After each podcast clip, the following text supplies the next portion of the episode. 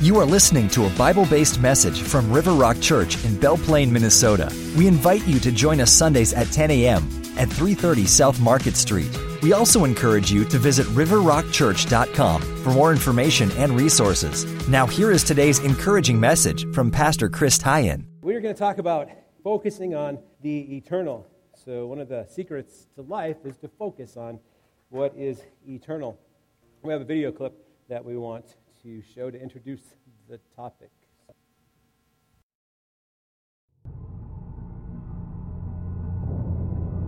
You will be tested by the fire of your own passions.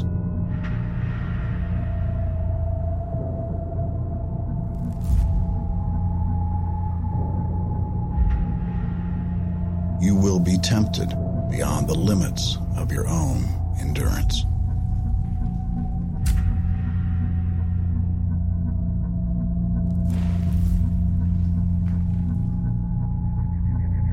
You will be betrayed by the deception of your own heart.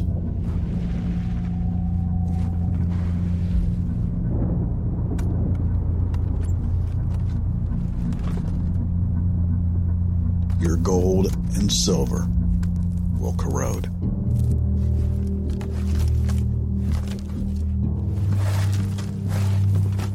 For where your treasure is, there will your heart be also.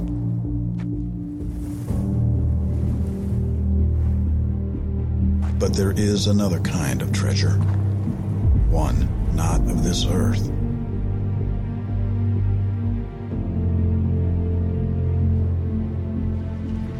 And if you wish to find it, you must first journey from the grave to grace.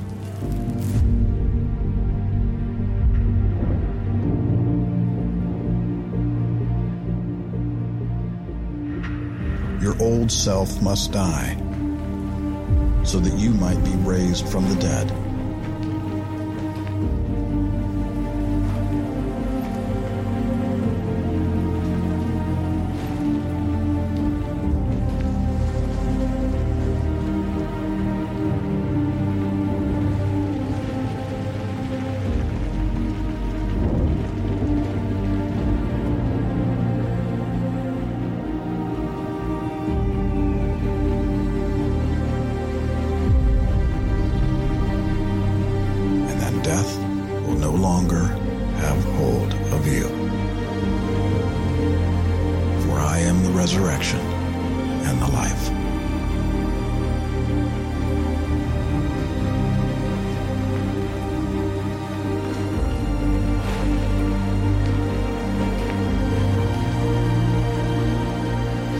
Forth and live.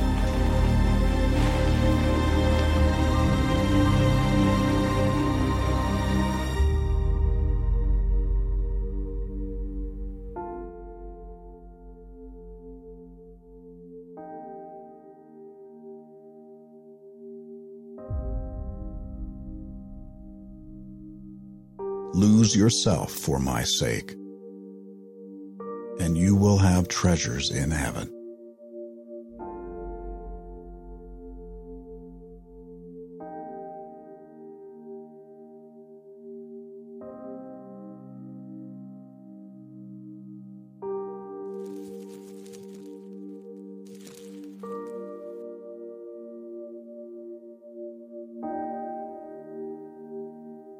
Come and follow me.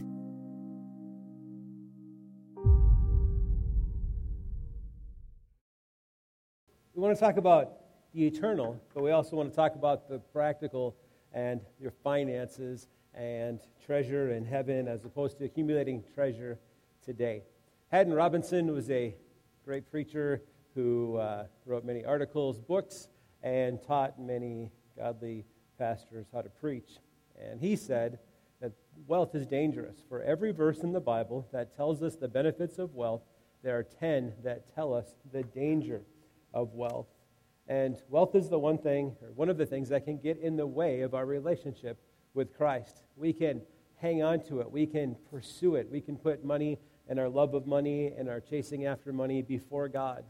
I mean, On the other hand, every Christian needs money to pay the bills and to move forward. So it's not about money itself. It's about, is your heart tuned into the money more than God? Is your desire to find security in riches more than Christ and his righteousness?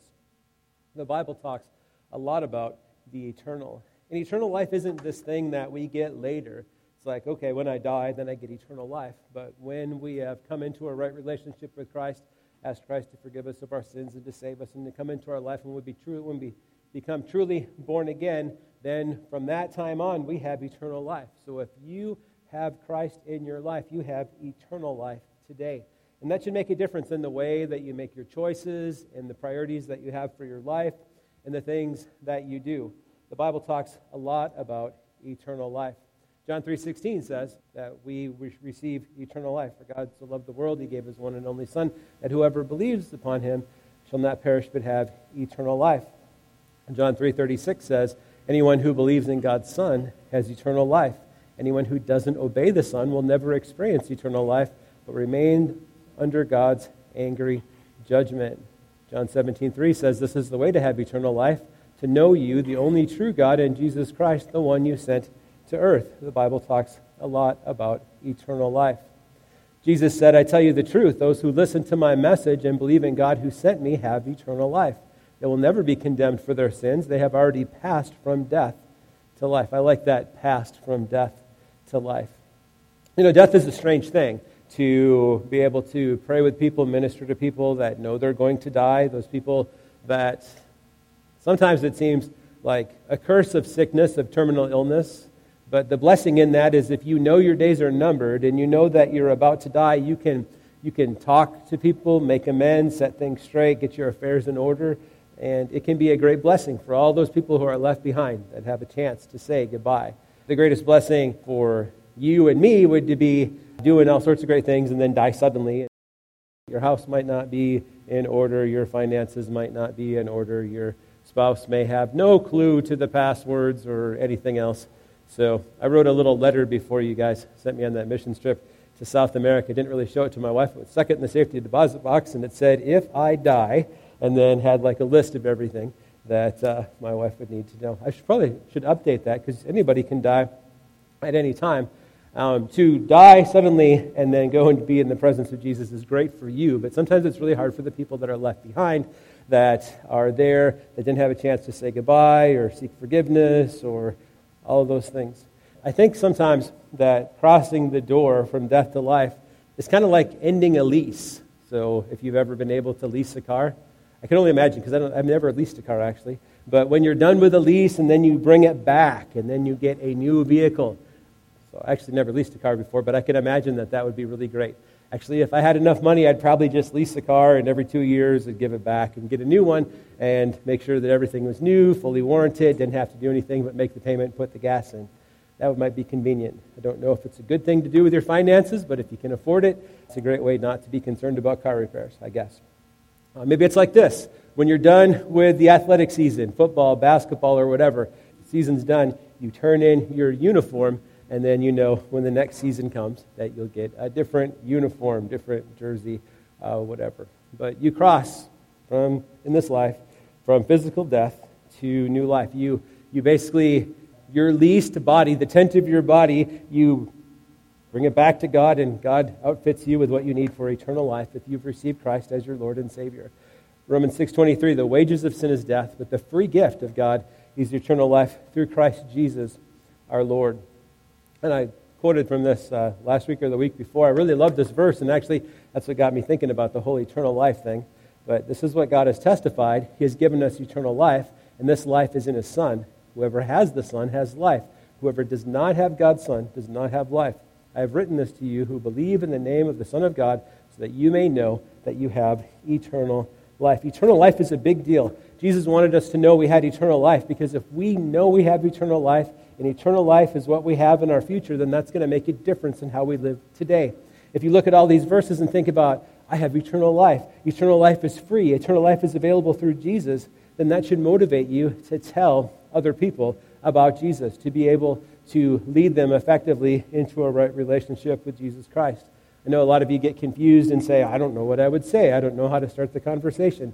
And even having something like a, a gospel booklet in the back of your, a tract in the back of your pocket, ready to share, uh, that you are familiar with, that uh, you can go through the points that are important, is going to help make a difference. And if they, if you read it to them, they listen, they're not ready to respond, you give it to them, and as the Holy Spirit continues to work on their heart, then you, it can help lead them to Christ. And we can help you to get tools like that. Those New Testaments in the back are other great tools that God can use. So many times I hear people that say, uh, this person told me about faith in Christ, shared with me the message about faith in Christ, gave me something to take home, and it was later that I read it, dropped down on my knees, prayed to receive Christ as my Lord and Savior, and He changed my life, and I've never been the same since. What a great thing.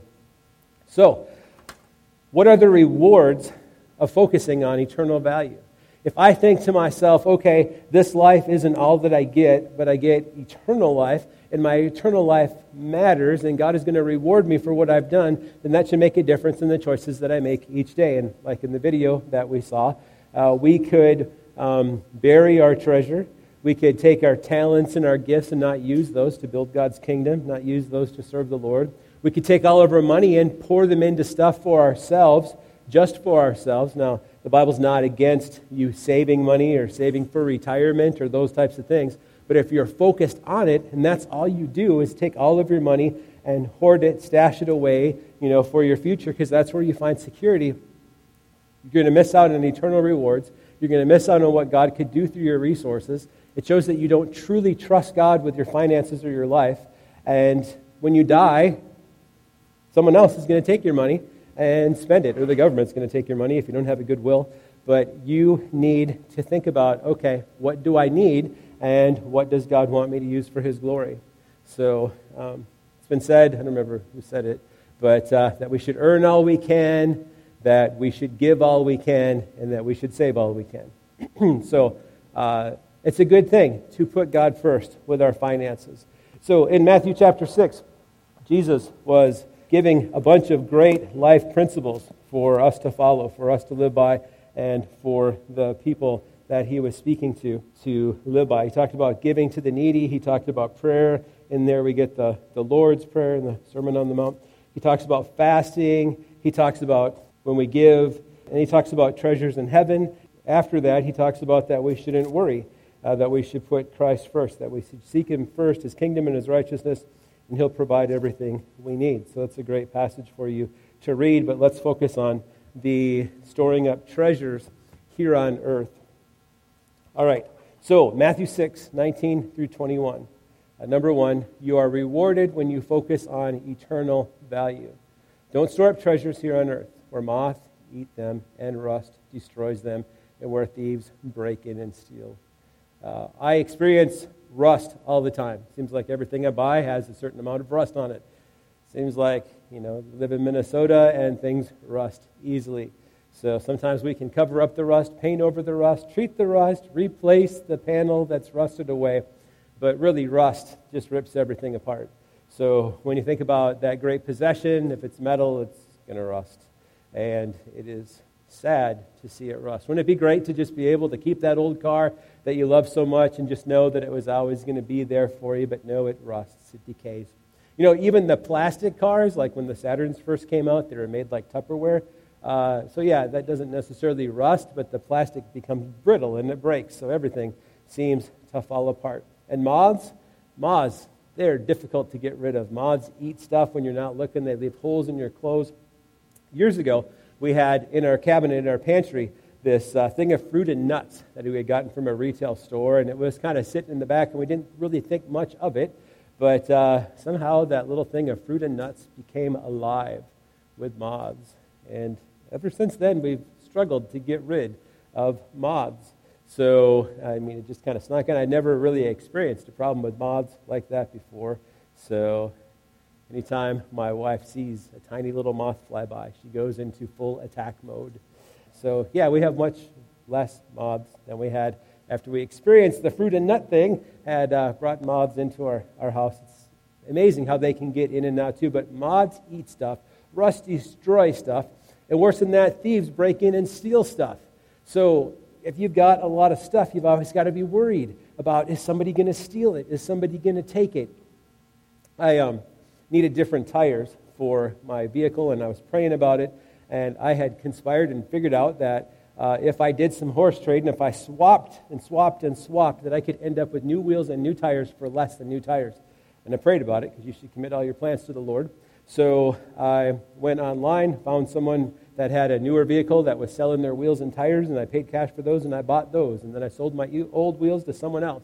Then I found some better tires, and I bought those, used ones, uh, basically new, and then had those put on, and had my old tires, and sold those. And by the time it was all said and done, I ended up with brand new wheels and brand new tires, uh, wheels off of a twenty seventeen uh, Suburban, uh, for less money than I would have gone to the retail store to buy the tires. So... Um, so now they're nice wheels, and everybody's telling me, you should get wheel locks on those. But I saw a YouTube video that showed how you can overpower and break those wheel locks off in about thirty seconds if you have the right tool. And if you're about stealing wheels, I'm sure you're going to have the right tool. So my old tires, my old wheels, nobody was going to take them. They're they're decayed, they're they're almost bald. It's like, yeah, I don't think anybody's going to take those. Somebody might take these. And uh, so do I need to be concerned? Probably not here where I live. If I was going to park it in downtown Minneapolis in the middle of the night, maybe. But nonetheless, when you've got stuff, you've got to be concerned somebody takes it. So if you don't have a lot of stuff, then it's like, well, what are they going to take? What are they going to steal? There's nothing here to steal. Doesn't mean you shouldn't have stuff. It just means that you don't want all your focus to be on your stuff, about somebody stealing stuff, somebody taking stuff. You need to be concerned, yet you need to be kind. So when you sent me on that mission trip to South America, Uh, we ended up in the midst of a busy college uh, activity where the freshmen were forced to beg for money to try to buy back most of their clothes. It was kind of a weird thing. But uh, I'm walking along, and this lady comes up to me, and she's got a little money in her hand, and she's like, you dropped this. And I looked at it, and I, I thought, no, I didn't. And I thought to myself, you know, I bet she wants me to take my wallet out of my pocket so that they can snatch it and take it. So I decided to be generous and said, well, even if I did, you can have it. And then I said to the guy, Daniel, I said, how much money is that anyway? He said, oh, it's not that much. I'm like, okay. But um, nonetheless, you think about these things when you have something to hold on to. When you don't have much to hold on to, uh, you don't think about it as much. But where is your heart? Where is your heart desire? What are you willing to lose for the cause of Christ? What are you willing to invest for the cause of Christ? What are you willing to give? Don't store up treasures here on earth. So there's people that collect things, and sometimes they, well, do you remember, what was it, the Princess Di Beanie Baby? I think that was one of them. Somebody, I'm going to buy this, and it's going to increase in value so much that this is going to be my retirement account. I don't think so. I know a church uh, not too far away from here that has gathered thousands of Beanie Babies and brought them to Haiti, and people are more than willing to give them up because they're not holding their value. At least I don't think they are. Beanie Babies. Not a great investment. Uh, sometimes people buy homes, and it's in their investment. And they think to themselves, here is my security in my house. And my parents bought a house in Colorado in nineteen eighty, had it built. It was an experimental solar home, and it was a great neighborhood, new neighborhood. And sixteen years later, somebody that lived in that area said, I wouldn't walk in that neighborhood during the day because there are so many gangs and violence going on there. So, so much for the thirty-year mortgage, uh, security, a place to live for the rest of your life. The only true security that you actually find is in Christ. It's not in clothes and cars and jewelry, uh, houses, buildings, furnishings, pleasure, fame, power, uh, your career, uh, property, money. Careers are tough because some people are being replaced in their career by machines. Uh, their their job that was important is no longer one that's necessary, uh, or it's been outsourced, or they found someone else to, to do it. Uh, my dad was a professional sign maker, and was able to make amazing signs by hand.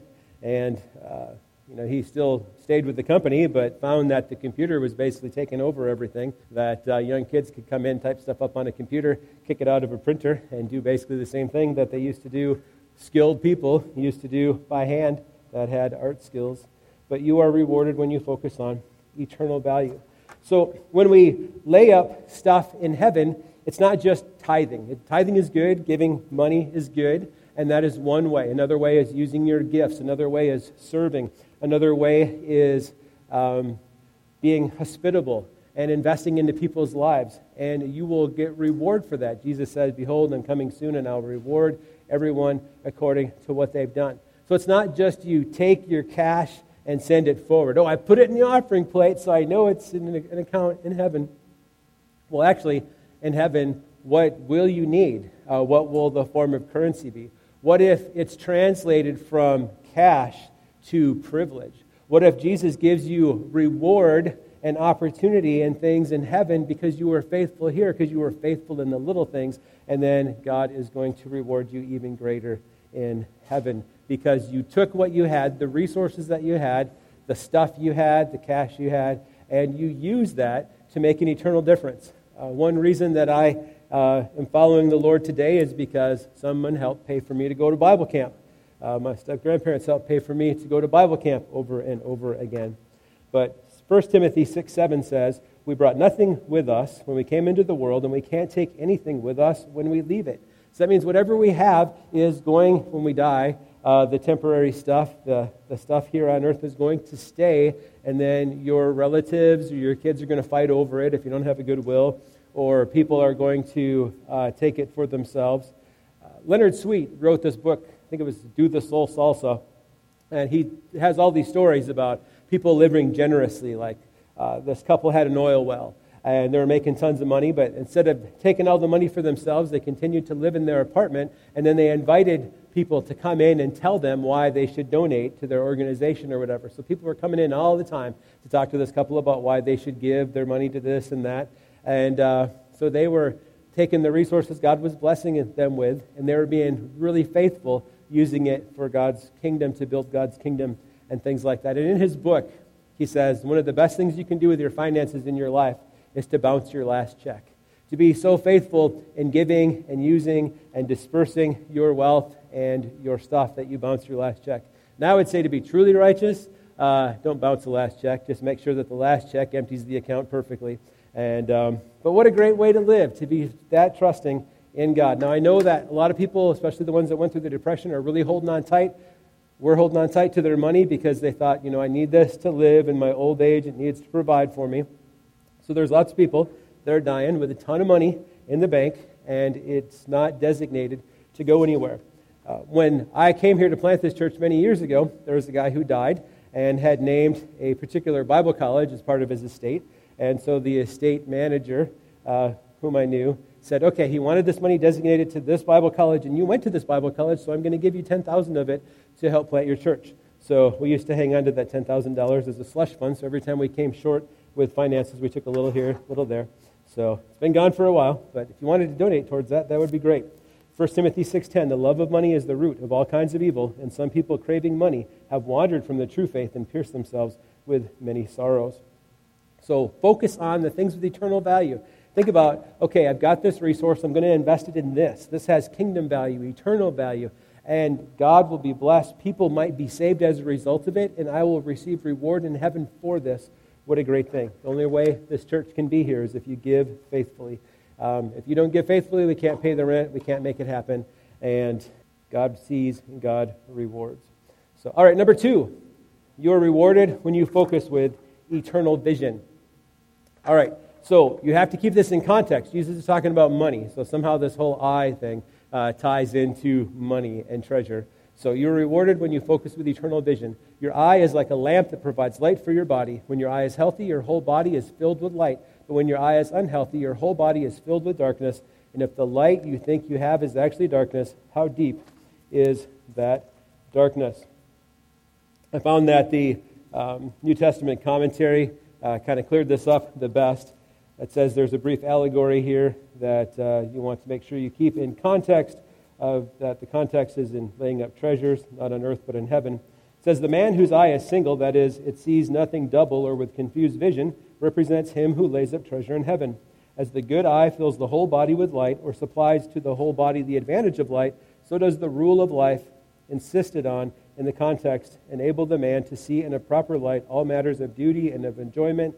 But he who lays up treasures on earth has the evil eye, or the eye whose vision is distorted, which sees all things incorrectly. The light in him that is in him is darkness. That is, the rule by which his life is guided is false and pernicious. And this being the case, how great is the darkness in which he walks? So your ability to see clearly is clouded is dark when you're focusing on money, when you're focusing on treasure for yourself, the treasure that you keep for yourself, because where your treasure is, there is your heart also. Philippians three twenty says, we are citizens of heaven, where the Lord Jesus Christ lives, and we are eagerly waiting for him to return as our Savior. He will take our weak mortal bodies and change them into glorious bodies like his own, using the same power with which he will bring everything under his control. So there are so many verses that talk about fixing our eyes on Jesus. Second Corinthians four eighteen, we don't look at the troubles we can see now. Rather, we fix our gaze on things we can that cannot be seen, for the things we now see will soon be gone, but the things we cannot see will last forever. And Jesus said, I am the way, the truth, and the life. He also said, I am the light of the world, and that we should follow him. So, and number three, amazing how fast time goes. Number three, you are rewarded when you focus on or focus in eternal vocation. So I was really searching for a B word, and it's kind of a fit. Not a perfect fit, but it is a V word. I got three V words in there. So uh, you're rewarded when you focus on eternal vocation. You cannot, no one can serve two masters. You will hate one and love the other, or you will be devoted to one and despise the other. You cannot serve God and be enslaved to money. I mean, when you think about it, if you're putting money first, then money wants you. You need to work for money, save money, invest in money, think about money, keep money safe, money, money, money. Or you can serve God and trust God with your money. Uh, see, God uses your money as a resource to help you to accomplish his will, as a resource for you to accomplish his purposes. Often the more faithful you are using money for God's purposes, the more faithful God is to give you more money to use for God's purposes. And you're not so caught up in money. It's not your master. It's a tool instead of your master, your slave, your your boss, the thing that makes you uh, motivated. It doesn't mean that you shouldn't pursue a better career or look for a promotion or do what you can to make more money, but it shouldn't be your goal. You should trust God with your resources. You should trust God with your life. Philippians four six says, don't worry about anything, instead pray about everything. Tell God what you need and thank him for all he has done. Then you will experience God's peace, which exceeds anything we can understand. His peace will guard your hearts and minds as you live in Christ Jesus. So, John ten ten, the thief's purpose is to steal, kill, and destroy. My purpose is to give them a rich and satisfying life. So, Satan can use money to totally, totally sidetrack you. Uh, God has a goal and a purpose for your life, and then you're going to pursue money instead. You're going to say, God, I can't afford it. God, I can't trust you. God, I won't step out in faith. Uh, someday when I have enough money in the bank, I will. Someday when, when I have all my bills paid, I will. So money, I don't know.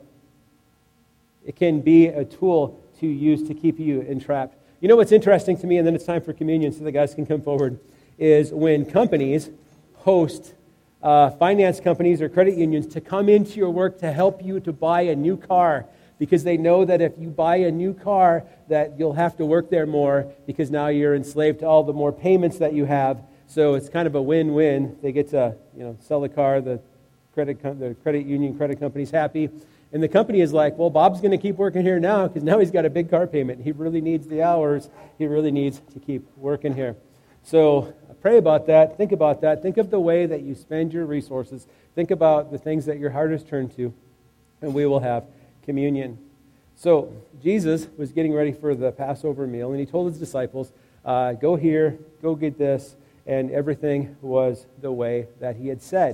Uh, Jesus had provided. They just needed to go get it.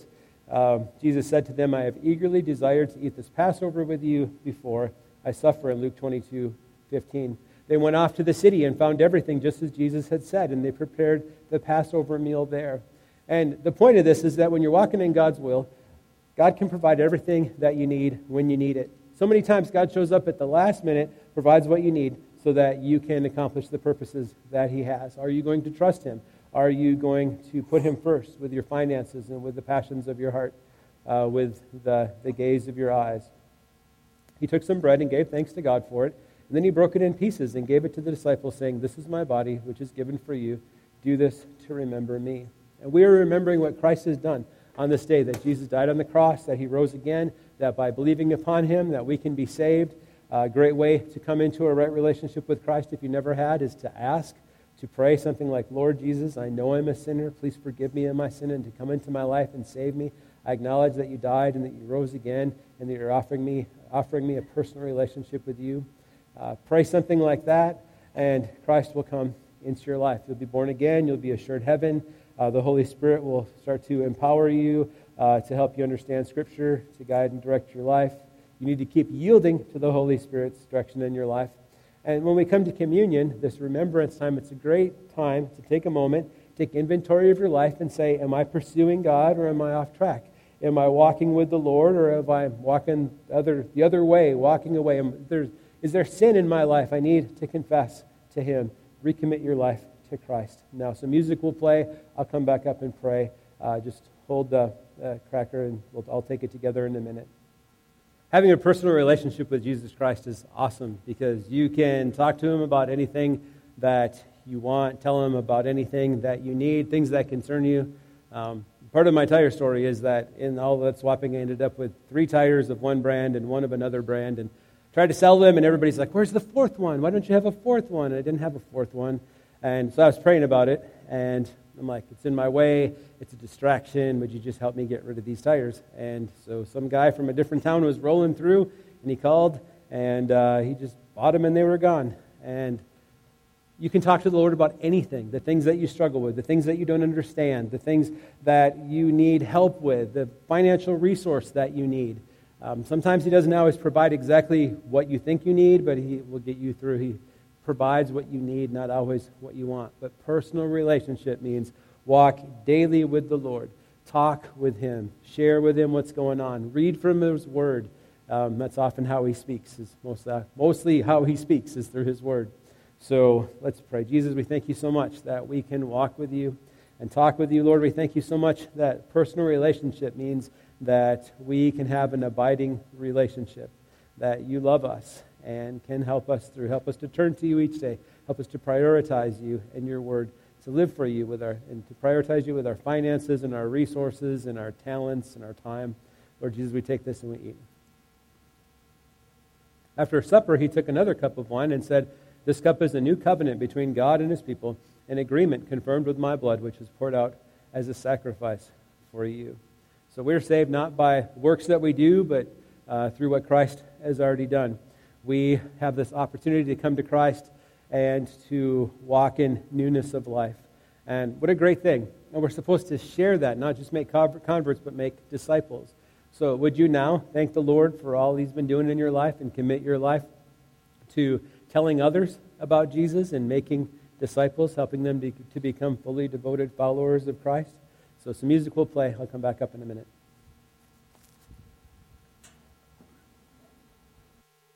Let's pray. Jesus, we praise You, we worship You, we adore You. Christmas time is coming and You're not a baby in a manger, uh, weak and unable to help us, but You are the Messiah, the King of Kings, the Lord of Lords. You're working out Your purposes and Your plan. You're going to mightily return. Going to make things right. You're going to do great things with us through all eternity. Lord, we pray that You would put on our heart what it is we're supposed to do to accomplish Your true purposes for our life, that You would give us the trust and faith to step out and answer the call even when it seems risky. Lord, that You would show us how You've been faithful in the past and how You'll continue to be faithful.